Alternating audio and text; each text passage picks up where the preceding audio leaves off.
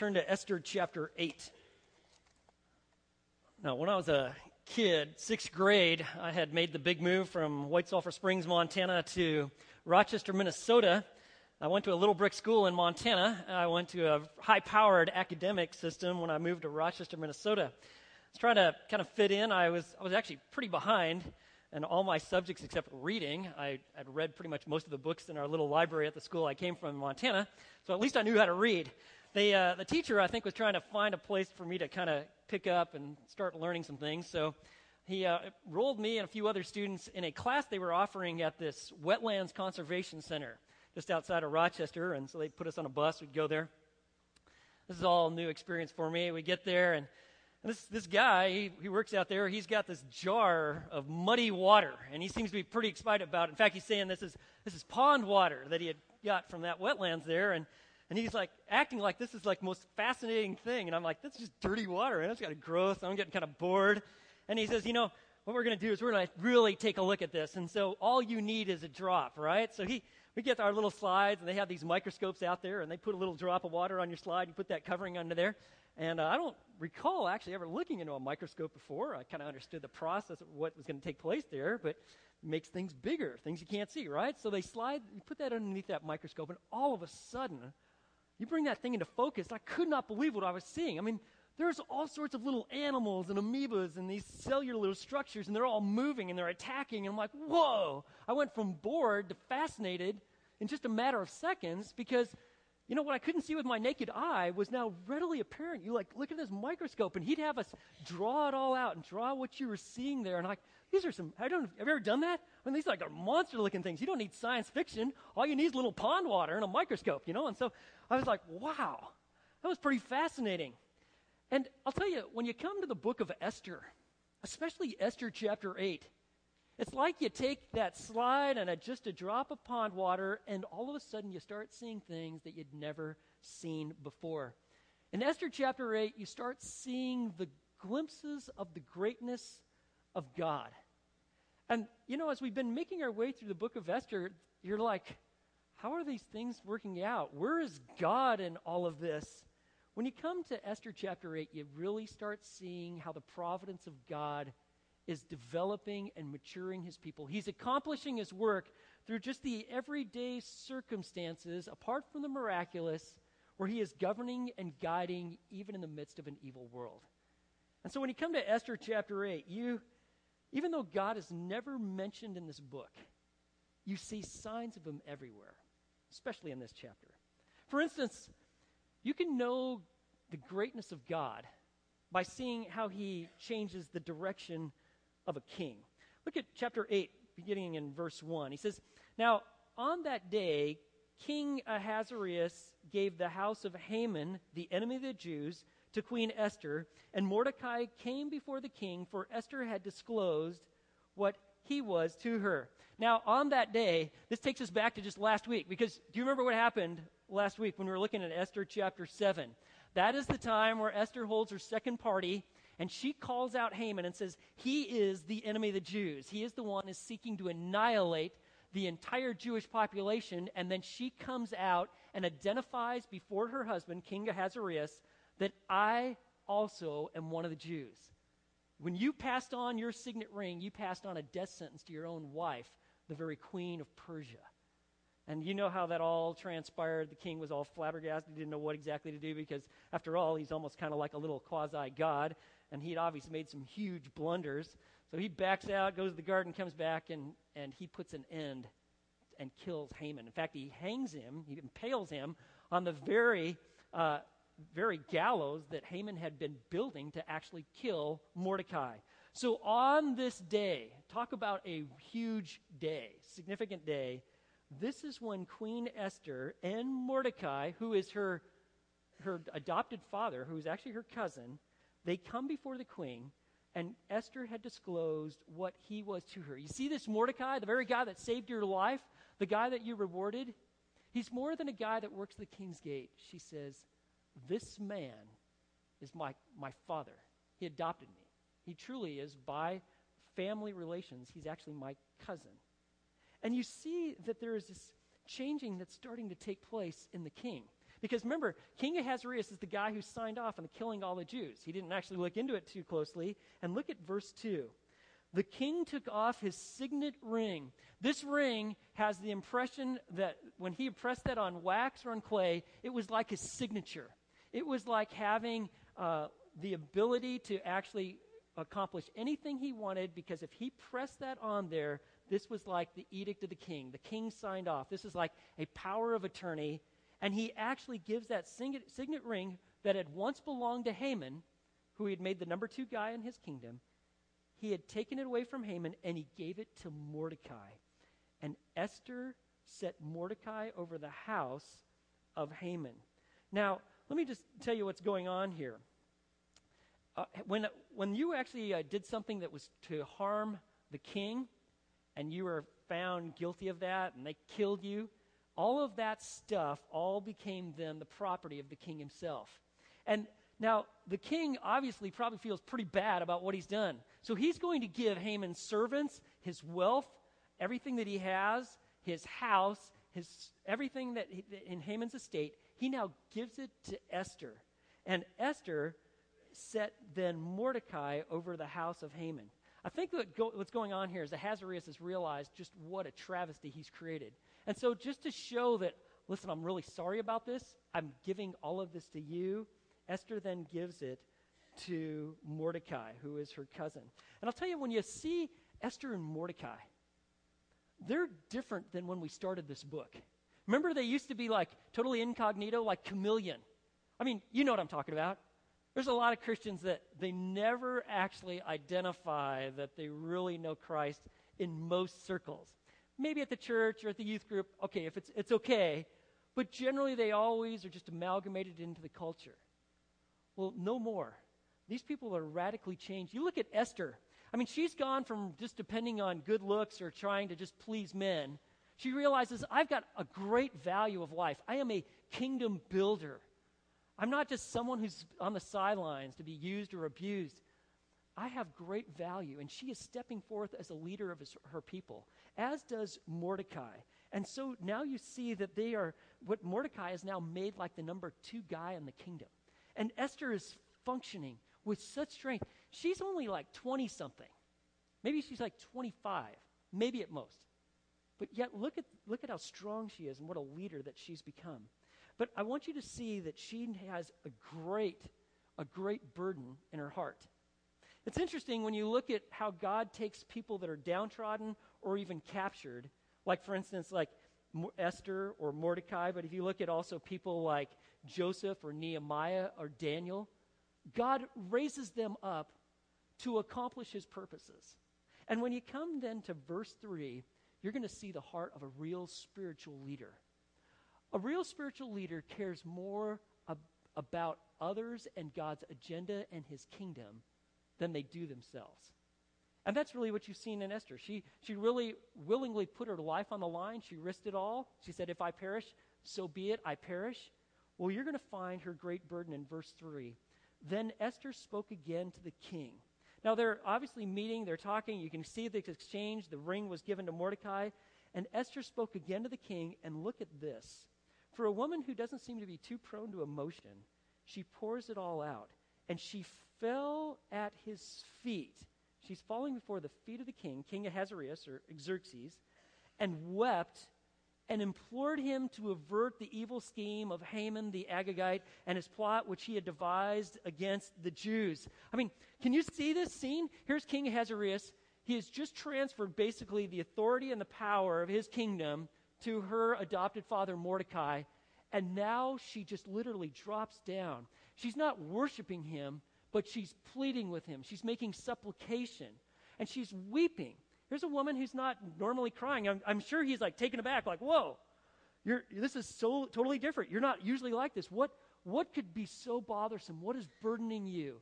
And so he says in, in verse 4, it's written, the king extended the golden scepter to Esther so that Esther arose and stood before the king. Literally, by extending this scepter, he wasn't like sparing her life because she's already entered in the presence of the king. What he's saying is, I'm, I'm lifting you up. What is it that is burdening your heart? Speak to me and express your heart. And I want you to see just how diplomatic she is.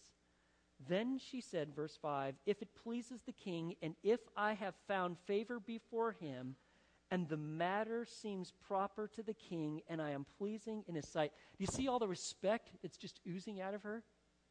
This is a woman that understands her position, that she could influence an entire nation.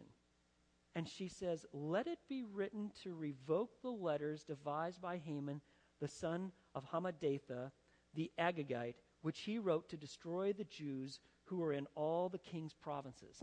This is really interesting how she goes about this. Notice she never refers to it as law, because the law of the Medes and the Persians are it could never be changed. And that's because the idea is that the king could speak no wrong. And so if he made a law, if he spoke it, it's law, and it cannot be revoked or changed. It can't be changed by the king. Now, they don't have, in this kind of despotic Persian empire, they don't have any legislature. Uh, they don't have a Supreme Court that says, hey, this is unlawful. They can't make any changes to it. And so she actually points out that it is Haman who actually devised this wicked plan to destroy all of the Jews. She doesn't try to implicate the king. She's smart. She's wise how she goes about this. And then, verse 6, she says, For how can I endure to see the calamity which will befall my people, and how can I endure to see the destruction of my kindred? This is the heart of a spiritual leader. She cares so much about her people. She's not worried about herself.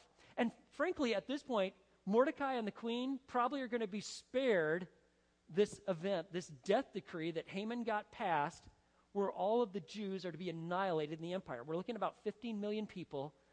She's probably going to get a pass on that because she's the queen. But she's not concerned about her life. She's concerned about the lives of her people. And so she's pleading and she's identifying fully with her people. And I, you see the emotion? Do you see how much she's gripped by this? And I just got a question what are you gripped by? What, what is it that causes something in your eyes to actually have tears? Is there something that causes your heart to race? Or is there something you're willing to plead for? Is there something that you'd be willing to do whatever it took to get it changed? Do you have anything in your life that moves you? If you're a spiritual leader, you are concerned about God and his people and his kingdom. And that's what you see here. She is moved to the point of tears. She is pleading for her people. And she is saying, God, if there is any way that anything could be done, this has to be changed. Now, the king knows what's going on, but he understands that he can't really do anything about the edict that he made. And so, notice verse 7. So, King Ahasuerus said to the queen Esther and to Mordecai the Jew, Listen, behold, I have given the house of Haman to Esther. I, everything that Haman had, I, I've given to you. And him they have hanged on the gallows because he had stretched out his hands against the Jews. The enemy of the Jews, this Haman, I've put him to death, and everything he has, I've given to you. But I, I want you to see how God has changed this heart. God has changed the heart of a king. And when you see this taking place, it's glimpses of God's greatness. And God intends for us to remember this that God could change the heart of a king. Just like it's written in Proverbs chapter 21, verse 1. The king's heart is like channels of water in the hand of the Lord, he turns it wherever he wishes. When you see all of the rulers and the leaders in the world, whether it be in our government or another government, and you're like, this is absolutely terrible, just remember this God can change hearts. In fact, there are multiple times in scriptures where it's written that that has happened. And here is one of them. Here in the book of Esther, it is clear God can take the heart of the Persian king and change it. Let me give you another glimpse of God's greatness. Not only can he change the heart of a king, like you see here in, with Ahasuerus, but he can also change the circumstances of the world. Right now, there is a death decree that all the Jews are going to die on March 7th, 473 BC. It's been signed with the signet ring of the king. Even now, there are the enemies of the Jews that are preparing to annihilate them, to kill them. I want you to see that God can even change the circumstances of the world. So the king speaks in verse 8 Now you write to the Jews as you see fit in the king's name and seal it with the king's signet ring. For a decree which is written in the name of the king and sealed with the king's signet ring may not be revoked. He's saying, I have given you the power and the authority. You, you write, and he's speaking to Mordecai and to Esther, you write a counter edict. You write a counter decree and you sign it off with my ring. And so they do just that. Verse 9, let me just tell you what's taking place here. This is, this is all taking place about June 25th, 474 BC. Just two months and 10 days prior to that, 70 days ago, on April 17th of this same year, that is when that death decree went out. Will now Mordecai and Esther write this? Verse 9. So the king's scribes were called at that time in the third month, which is the month of Sivan, on the 23rd day, and it was written according to all that Mordecai commanded to the Jews. I, I, want you to see this. He puts the Jews on the same plane with the satraps, the governors, and the princes of the provinces which were extended from India to Ethiopia, 127 provinces. When he does this, he actually gives them position as a people. He puts them even on a plane with the governors and these princes and these satraps, and he's going to have letters written, and just like the original letter went out to have all the Jews annihilated by Haman, remember when he said that? Well, now there's going to be a counter edict, and he has it going out to every province according to its script, and to every people according to their language, as well as to the Jews according to their script and their language. And he wrote in the name of King Ahasuerus and sealed it with the king's signet ring and sent letters by couriers on horses riding on steeds sired by the royal stud. I mean, these are their best horses, and this is going out, and this is a royal declaration. And look at verse 11. And in them the king granted the Jews who were in each and every city the right to assemble and to defend their lives and then this is taken right off of, right off of Haman's decree to destroy, to kill, and to annihilate the entire army of any people or province which might attack them, including the children and women, and to plunder their spoil. And so, right, what he does is he makes this decree, and he has it written out. Anybody that attacks any Jewish men, or their wives, or their children, or seek to plunder them, the Jews now have, by declaration of the king, the right now to defend themselves. In fact, he, he uses the word to assemble. We could translate that muster, like to muster an army. It means to put together an army, to call them, to train them, to get them ready to go. And this is, they couldn't have done this beforehand. Now, let's, let's take a little thought here.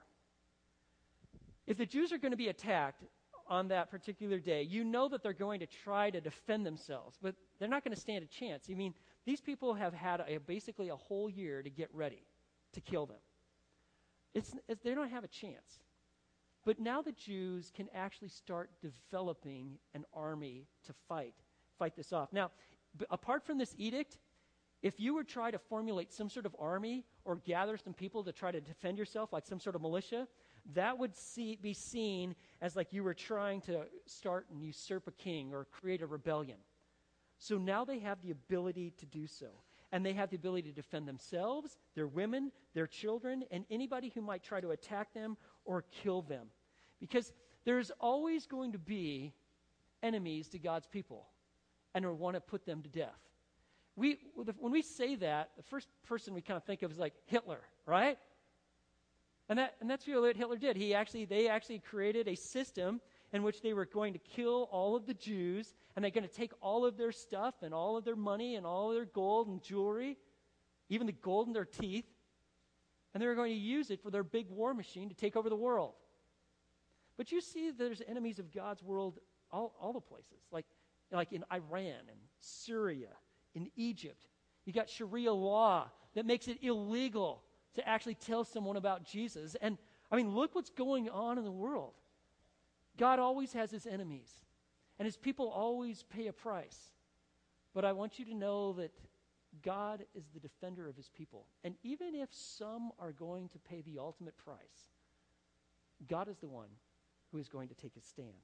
And we're starting to see this as we get glimpses of his greatness here and as we're in Esther chapter 8. Now, did you notice they have the right to kill? Okay, let's take a time out. Are you familiar with the Ten Commandments? Isn't one of the commandments, thou shalt not kill? You guys ever heard of that? Anybody? Oh, man. So wait a second here. Is, is God setting up his people to sin against the very law that he gave? Well, that's really interesting. Lots of people are nodding, like, yeah, that's right. That's one of the Ten Commandments. That, you're not supposed to kill. Actually, the Ten Commandments, in the Ten Commandments, it is written that thou shalt not murder. It doesn't say thou shalt not kill. There's actually a difference between killing and murdering. Murdering is that you have thought about this in advance. You have, with wickedness and malice, you are then desiring to kill someone unlawfully, oftentimes premeditated. That is what the, one of the Ten Commandments says Thou shalt not murder. Killing is in the event, like if you were being attacked, that's what they're being allowed to do. Is if you're in the, in the line of defense, if you're forced to take a life, that's what has been now allowed and now decreed for the Jewish people. Don't think they're being called to sin. They're being called to be able to defend themselves. And they're getting ready. They got about eight months and 20 days because March 7th, 473 BC is about to take place. And yet you see that the circumstances of the world are being changed. And so you see in verse 11, you got, they have the ability to destroy, to kill, and to annihilate the entire army of any people or province which might attack them. They are not the ones who are going on attack. They are defending themselves, including children, women, and to plunder the spoil. And verse 12, it says, On one day in all the provinces of King Ahasuerus, the 13th day of the 12th month, that is the month of Adar. On the very same day that the Jews are being annihilated, the Jews now can defend themselves. In fact, they can get ready now to prepare for their defense. And so, verse 13 a copy of the edict is to be issued as law in each and every province was published to all the peoples, so that the Jews would be ready for this day to avenge themselves on their enemies. And the couriers, hastened and impelled by the king's command, went out riding on the royal steeds, and the decree was given out of the citadel in Susa. And so this went out, and you could just see all these scribes, they're writing it out in all the different languages of the empire. I mean, this is, this is a broad empire. In fact, it's the largest empire, about 3 million square miles, that ever existed. And now it is going forth, and they are getting ready. And I want you to just see glimpses of God's greatness. You see how God has changed the direction of a king? You see how he is changing the circumstances of the world. Before it was the Jews are going to be annihilated. Now, on the day they're to be annihilated, the Jews can defend themselves. And what you're seeing is glimpses of God's greatness. But I want you to see one other thing God can change the hearts of the people. Look at verse 15.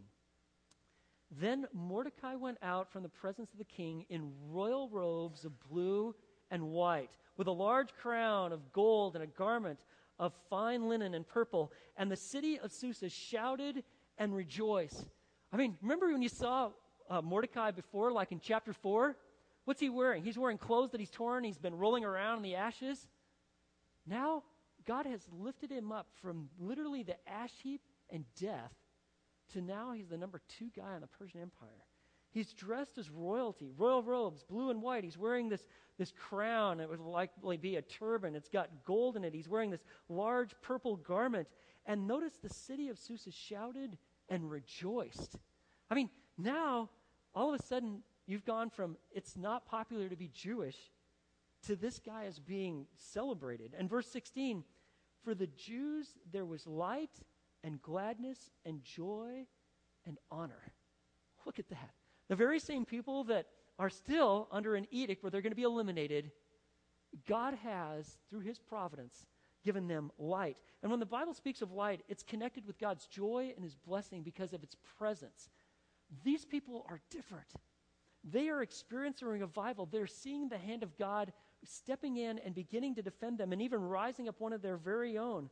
And there's gladness and there's joy and there's honor, which speaks of esteem And I want you to see something else. Look at verse 17. I've actually underlined this because this is so amazing and so powerful. In each and every province, in each and every city, wherever the king's commandment and his decree arrived, look at this. There was gladness and joy for the Jews, a feast and a holiday. It's like, they're like, man, this is awesome. We need to have a potluck. I mean, what do you do? People of God, things are going good. You have to have a potluck, right? Get out the casseroles, get a band, right? Let's sing some songs. I mean, they are celebrating, even though they're still facing annihilation, they're starting to see the power and the presence and the providence of God at work. And this is what is so amazing. You might have missed this when you read it before. But look at this final sentence in verse 17. And many among the peoples of the land became Jews, for the dread of the Jews had fallen on them. This, this is fascinating. This is the only place in the Hebrew scriptures where you actually see this, where they, it literally says they became Jews. They saw the power of the living God. And it says that for the dread of the Jews had fallen on them they realized that the God of Israel is far more powerful than the pantheon of these Persian gods. I mean, the Persian gods, I mean, they had, this is, a, this is an empire that had gone over to Greece, and to remember what happened, they got spanked, they got whipped. And their gods seemed to be somewhat powerless. And then their gods raise up a king like Ahasuerus, who has obviously got major issues. The God of the Jews he can take a people that has been brought into captivity, he can raise them up. He can actually have a, a, Jewish woman become queen, and a Jewish man who once was weeping and rolling around in ashes become the number two guy in the kingdom. He's a God who could actually have a decree where the Jews can defend themselves legally. And the people saw this, and there's fear because this is not one of the trifling little gods of the Persian Empire. They've now encountered the one true living God, and they're starting to see his power, and many of them became Jews. I mean, can't you see this? At least even with people like that knew, like Mordecai. You're different. Remember how you used to just totally hide that you were Jewish? Now you openly identify with the people. There's something different about your character. There are people could see differences in Esther. But people saw differences in the Jewish people around the empire. There is a revival that is taking place. There is rejoicing. There is prayer. There is fasting. There is consecration. There is hope because there is the presence of God and they see Him.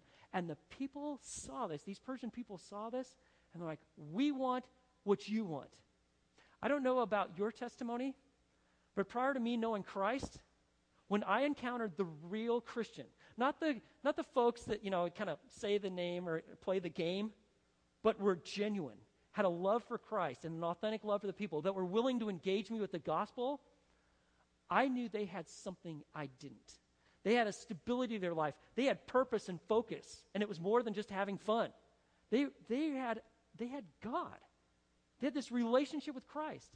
And multiple ones told me about this relationship they have with Jesus and how he means everything to them and how he has changed literally their life. I wanted what they wanted because I knew that I didn't have it. That's what is taking place here. And friends, you need to know that. You are a missionary. Do you know that? You're either a mission field or you're a missionary. Like, oh, no, no, I'm not a missionary uh, I got a job, or I go to school, or I, I'm at home, I'm hanging out with the kids. You're a missionary. God has purposely put you in your neighborhood, your home, your school, your job, our community, for the purpose of demonstrating His power and His glory and to give you an opportunity of sharing His gospel with those who need Him most. This is a fascinating development in verse 17. These people literally, because of fear of the living God, are becoming Jews. Now, I'd imagine that some were like, I get the picture. I mean, we got a Jewish guy, and he's number two in the empire, and we got a Jewish queen. I ought to fall in line and at least, you know, be nice to these people and kind of align myself. I am sure there was plenty of that going on. But I also just assured there was significant heart change taking place. Do you know why? because God had developed heart change in his people. And it started with Mordecai and Esther. That is where revival always starts. You know, we pray for a revival, and we'd like to see it. I want to see it in my generation. I want to see this widespread turning of people to Christ. I pray for it. I desperately want it. But you know where it starts? It starts in our hearts. We, we are captured by him. We love him. We're willing to identify him. We're stop playing chicken. We have no fear, and we will boldly engage with lives. And you start with broken lives. And you have the freedom in Christ to do that. You have an identity in him. You have security. What are you afraid of? We can march forward. And God has used people like Esther and Mordecai who once were totally incognito. They even had a plan. Let's not tell anybody you're Jewish. I'm changing your name. Okay, used to be named Hadassah, Myrtle. That was not working. We're going to call you Ishtar, goddess of love and war. That's a nice Persian name. You just go by that and never tell anyone you're one of the people of God. You know what's happened? Life change has happened. And these people became God-fearers and worshipers. They are different. Now, when you look at chapter 8, can't you start seeing the glimpses of the greatness of God? Don't you see it? But really, as you look back through the entire book, God intends for you to see the glimpses of his greatness in each of the chapters. Even when they are walking far from God and they've amalgamated in the empire and they won't go back with all the other promised ones about the 50,000 that went back to reestablish themselves in Israel, they, I want they are supposed to see, and God wants us to see, the power of His providence. Now, I want you to do that with your life. I don't, I've been doing this kind of just even thinking about different aspects of my life. You know, you kind of think like, oh man, I wish that wouldn't have happened, or I really wish I hadn't have done that, or boy, if I hadn't been in this place. You, I want you to look at it from the lens of God's providence. Don't question it, assume it.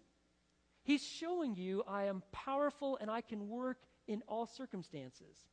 And there's times in my life, just like in yours, where I'm like, God, where are you? I totally don't get this. What is going on? Why this? Well, you know what you can do? You can trust God and take Him by faith. Let me tell you about faith. Faith is trusting in the presence and providence of God even before you see it.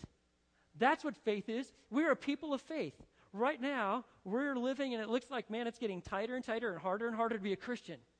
But we live by faith because we know ultimately Christ is the victor. And this isn't the final scene. And so, what I'd like you to do is, in the difficult times of your life and the good times, I want you to start identifying and seeing life from God's providence. Look at even some of the unexpected events. Look at it, some of the things that you thought were insignificant that ended up being so very important. Like, for instance, look at the providence of God and how you came to Christ. Maybe you were flipping uh, through a radio st- stations and you came across, like, what in the world is this? And you listened and you eventually heard the gospel. I can tell you, in this auditorium right now, we've got a guy, and that's a big part of his testimony, as he's already told me.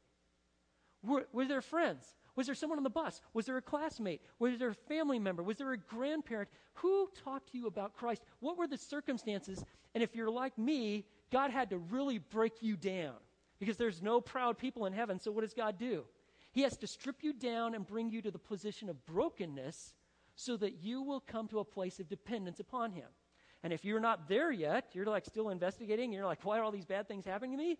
Because God is stripping you away from self dependence to bring you to Christ dependence. And the harder you want to fight this, the harder it's going to be for you. That's how I found it for me.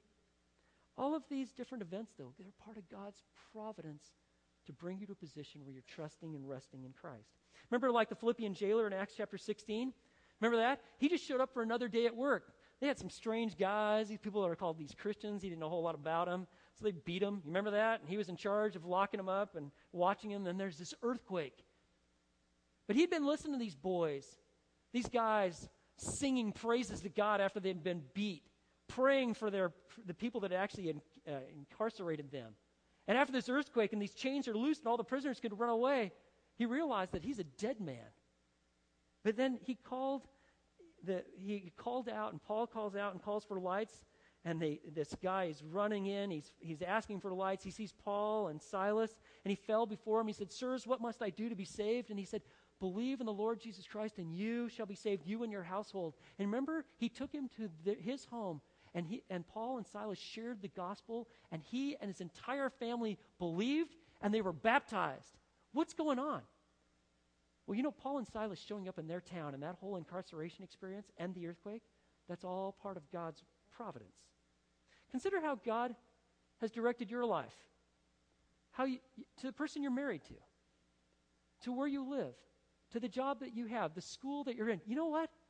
Yeah, I'm sure it's messy, and I'm sure there there's times where it didn't make sense, and there's brokenness, and there's pain, and there's hurt, but I want you to see life from God's providence, that He is working in the midst. Now, all of life's circumstances aren't just wonderful, right? In fact, there is so much pain and there's brokenness and hurt. There's, there's times you got a serious illness, you got wayward children, you got the death of a loved one, you've got shattered hopes and dreams, right? But you need to know this that isn't the final story. And God wants you to see Him even in the midst of your pain, even in the midst of your brokenness the, the difficult situations, was not Jesus there with you? Let me give you one of the precious promises of the book of, of the Bible. Romans 8:28.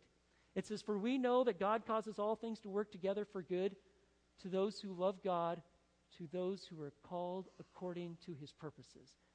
Even your waywardness, even your sin, God is using all of this to bring about the working of His will. He will work it together for His good. And the fact that you're here this morning and worshiping and praising God, that is good.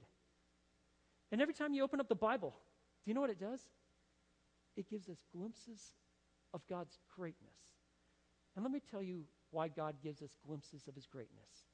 They are meant to strengthen our faithfulness. Every time you see God at work, it is meant to encourage and develop your faith, to take you from weak to stable, to take you from fearful to faithful. It is the glimpses of God's goodness and his greatness. That is its final intent. It's kind of like this. I was looking out the window and I was noticing how the leaves were blowing and the trees were swaying. And you might just think like, well, leaves are just kind of floating around and the trees are kind of bending back and forth. But you know what's behind all that, don't you? Hopefully, this is not like new information for you. What's behind that? There's wind. Can you see the wind? Can you, anybody see the wind? I don't think so. If, you see, if you're seeing the wind, come talk to me, okay? Because you're not seeing the wind. But you see the effects of the wind, don't you? You see it blowing. And it may look chaotic. And it seems to shift and goes all over. And so it is with God. And just because God is invisible it makes him no less real, no less powerful, and no less present. Because God is like the wind, and he is moving. And so I ask you, where do you see evidence of God's providence and presence in your life? When you, when you look at your life, don't look at it as like random events and I wish this wouldn't have happened and chance. Actually, look at it from God's providence. And glimpses of God's greatness they're meant to increase and strengthen our faithfulness. Let's pray. Lord, thank you for amazing book of the Bible, the book of Esther, especially chapter 8. We, we see glimpses of your greatness in powerful ways. And Father, you have given us your word to instruct us. And Father, I pray that you'd help us to start seeing our life from your providential hand where Jesus is even in our darkest days. Help us to see where you've been at work in ways that perhaps seem rather mundane, but you're accomplishing your purposes. And help us to be a people of faith, taking you at your word and realizing that we're living and walking by faith even with, if we don't see how it's all going to work out. But we know that you're the God who is able, and you work all things together for your good to those who love you. And so we do to those who are called according to your purpose. Father, if there's someone here who has never trusted your Son, right now, Lord, would they just turn from self and their sin, their brokenness and their pain, and trust in Jesus, who is the one who died on the cross for their sins, has risen from the grave, and gives new life. And Lord, li- help us, Lord, to live in the newness of life. May revival break out in our hearts, so it may break out in our land. We ask in Jesus' name.